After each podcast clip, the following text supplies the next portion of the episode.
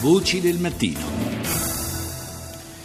Do il buongiorno a Diego Corrado, esperto di diritto internazionale, docente alla scuola di direzione aziendale eh, Bocconi. Buongiorno Corrado. Buongiorno a voi.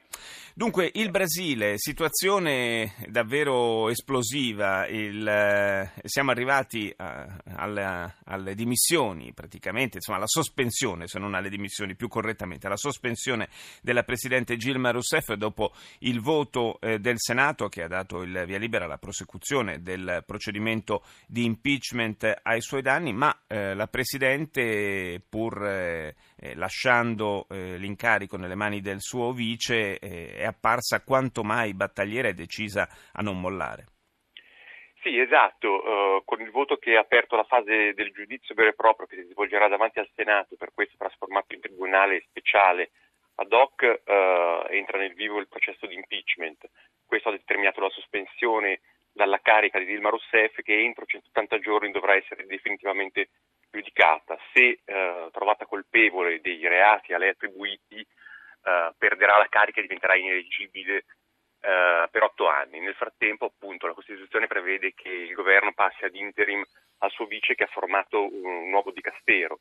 Uh, questo ha causato ovviamente una, grandi- una, grandissima reazione in tutto il paese anche a partire dalla composizione del, governo. Per la prima volta dal 79 non c'è una donna uh, al, al, governo, non, non, sono assolutamente uh, rappresentata la diversità del Brasile, quindi l'osservazione delle foto di ieri dell'insediamento era, son, è un governo di uomini bianchi, ricchi e anziani. Questa era eh, la cosa, la fotografia impietosa di chi vedeva, voleva così denunciare il, in un certo senso l'usurpazione del voto popolare, sì. perché questa è il, la questione in gioco in queste ore in Brasile.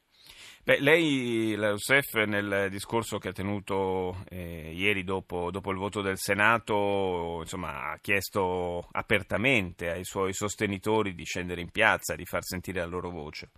Esatto, la Rousseff ha denunciato apertamente quello che lei e i suoi sostenitori da tempo hanno definito un golpe. Uh, che cosa succede in pratica? Uh, quello in corso è un procedimento che ha delle basi giuridiche uh, estremamente fragili, perché l- lì siamo in un sistema presidenziale dove non è previsto il voto di sfiducia.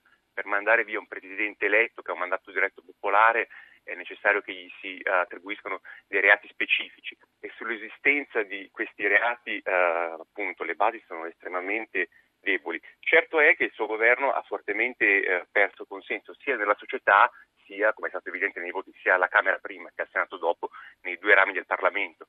Quindi di fatto la situazione è estremamente, eh, come lei diceva, incandescente perché il Brasile ha di fatto modificato la sua Costituzione formale, non è più un sistema presidenziale, ma ovviamente non c'è stato un voto formale, un passaggio, eh, diciamo così, eh, corretto a un sistema parlamentare e quindi quello eh, stato, sono stati usati degli strumenti formalmente previsti dalla Costituzione per un regolamento di conti politico dove eh, dei, dei, partiti che hanno perso quattro elezioni di seguito sono riusciti comunque eh, forti della, della perdita di consenso del governo a sostituirlo con quello che se non si vuole chiamare un golpe parlamentare comunque è stata una manovra di palazzo.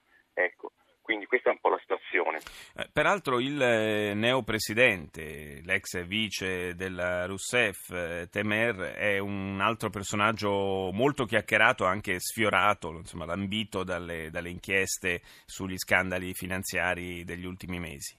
Assolutamente, mentre Dilma Rousseff appunto ha delle imputazioni diciamo così, relative a presunte irregolarità nei conti dello Stato che appunto sono molto sul giudice e molto discutibili. Qui la questione è che il giudizio giuridico uh, si, mistu- uh, si, mischia con queste considerazioni politiche perché viene giudicata da, appunto, da membri del Parlamento. Temer e sette dei suoi ministri sono coinvolti nelle inchieste di corruzione, quindi questa enorme mobilitazione popolare che da oltre un anno viene, agita le piazze del Brasile, additando il governo del Partito dos Trabalhadores di Dilma e prima ancora di Lula come un po' eh, epigono della corruzione, in realtà ha avuto come esito quello di portare sette ministri indagati, quello del uh, governo Dilma ne aveva uno solo. Sì. Il, il, presidente della Camera, Edoardo Cugna, che ha ordito con cinica perizia tutto il uh, eh, procedimento di impeachment che ha avuto una, tra, un, una tramite nella, nella Camera di molti mesi è stato rimosso,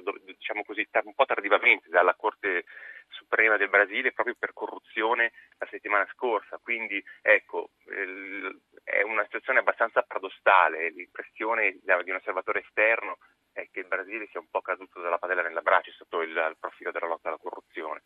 Beh, certo, eh, sì, eh, giustamente lei lo definiva paradossale, così, così è, a guardare, a guardare, la realtà dei fatti, insomma, sembra, sembra davvero un paradosso quello a cui, a cui, si assiste in questo momento in Brasile. Naturalmente è una partita tutt'altro che chiusa, continueremo a seguirla con grande attenzione. Grazie per il momento a Diego Corrado per essere stato con noi.